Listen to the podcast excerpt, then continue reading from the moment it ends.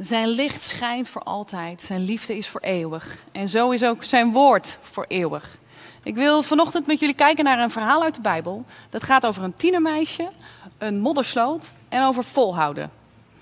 Nou, ik snap het wel als je niet gelijk beseft over welk verhaal dit gaat. Het is een verhaal uit het Oude Testament. En het gaat over een vooraanstaande man, een belangrijke man. Hij is, je kunt wel zeggen, een soort van minister-president van het toenmalige Syrische Rijk.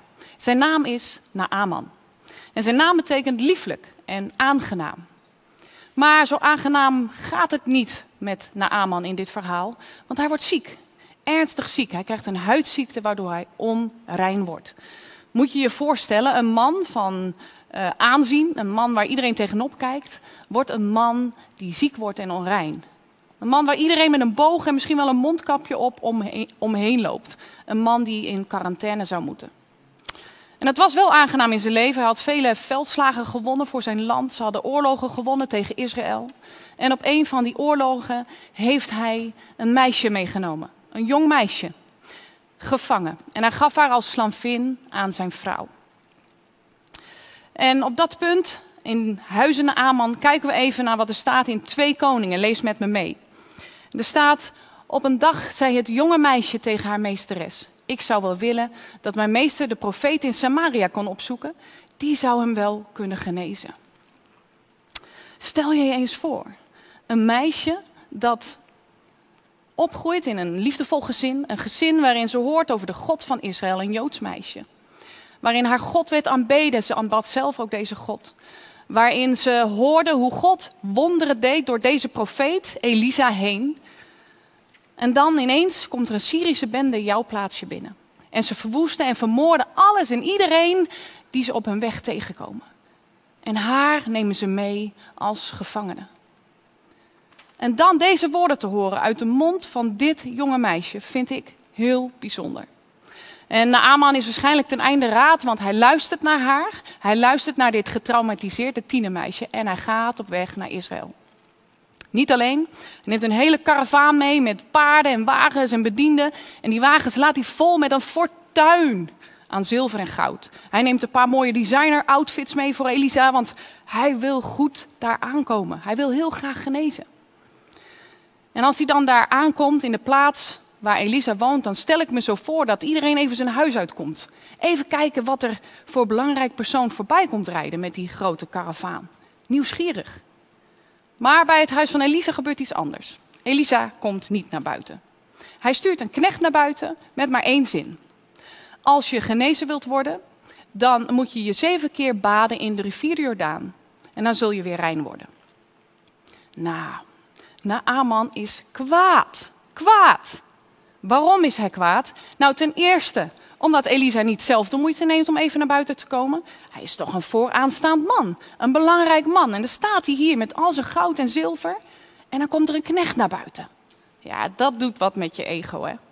Ten tweede, hij dacht, en dat zo staat het in de Bijbel, dat Elisa een ritueel zou uitvoeren, dat hij zijn God zou aanroepen over zijn arm zou strijken en dat zijn huidziekte zou genezen.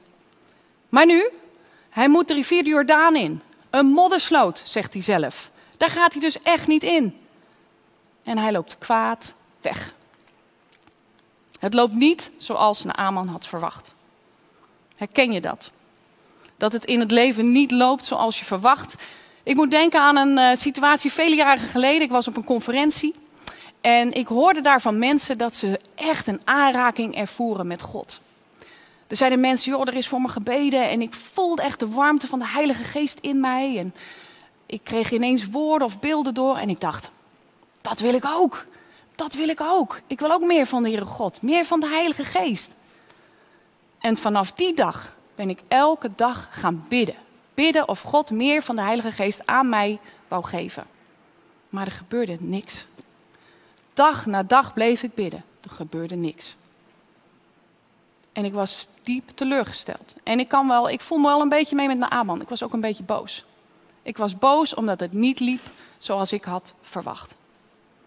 In het geval van Naaman zijn het gelukkig zijn bedienden die hem nog eventjes aanspreken, die hem achterna lopen. En na dit gesprekje besluit Naaman toch om te gaan.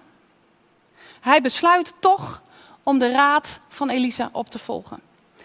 En stel je dan even voor, hè, daar staat het hele dorp is uitgelopen. Naaman, een man van aanzien, prachtig pak heeft hij aan. Een man waar iedereen altijd tegenop keek, moet afdalen naar de rivier de Jordaan. Hij moet naar beneden toe om die rivier te bereiken. En zodra hij er is, moet hij ook nog eens een keer door zijn knieën. Hij moet door zijn knieën om zich te laten onderdompelen in die rivier de Jordaan. Maar hij doet het. Hij gaat onder één keer, gebeurt niks. Tweede keer, kijk naar zijn huid, nog steeds hetzelfde. Derde keer, hij voelt zich alleen maar viezer worden door die moddersloot. Vierde keer, niks. Voel je die spanning? Vijfde keer, niks. Zesde keer, er gebeurt niks. Voel je die spanning? Het lijkt wel alsof hij wordt getest. Naaman, houd je vol. Blijf je volhouden. En zeven keer is niet zomaar een getal in de Bijbel. Zeven keer is het getal van de volheid, van volhouden. Dat is ook iets wat ik moest leren. Volhouden. Ik had een druk leven en ik wilde wel heel graag meer van de Heere God ontvangen, meer van zijn Heilige Geest ontvangen. Maar als ik heel eerlijk naar mezelf keek, was ik niet bereid om meer van mezelf te geven aan God. Mijn tijd met Hem was schaars.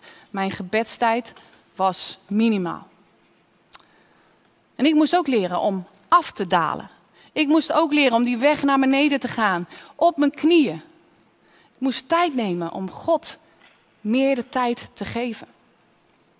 Het liep anders dan dat ik had verwacht. Bij Naaman loopt het gelukkig goed af. Hij houdt vol, zeven keer. En de zevende keer, zo staat er in de Bijbel, komt hij omhoog en dan heeft hij de huid als die van een klein babytje.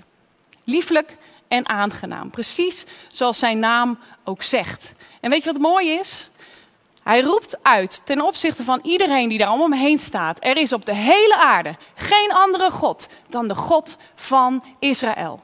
Deze vijand van Israël ontvangt God in zijn eigen hart. Weet je wat zo mooi is? Naaman kwam voor genezing van zijn huid. Maar hij kreeg genezing van zijn ziel. God had zoveel meer voor hem klaar liggen als dat hij kon bedenken. Kan het zo zijn dat God jou vandaag ook vraagt om vol te houden? Misschien loopt jouw leven ook wel heel anders dan verwacht. Misschien herken je je in mijn verhaal, ervaar je God helemaal niet in je leven op dit moment. Misschien snap je God niet, heb je vragen. Misschien voel je je onzeker en niet gezien of niet geliefd. De boodschap van vanochtend is houd vol. Raak niet verbitterd. Raak niet boos. Gooi niet naar de vierde of de vijfde keer de handdoek in de ring en, en draai je om. Nee, houd vol.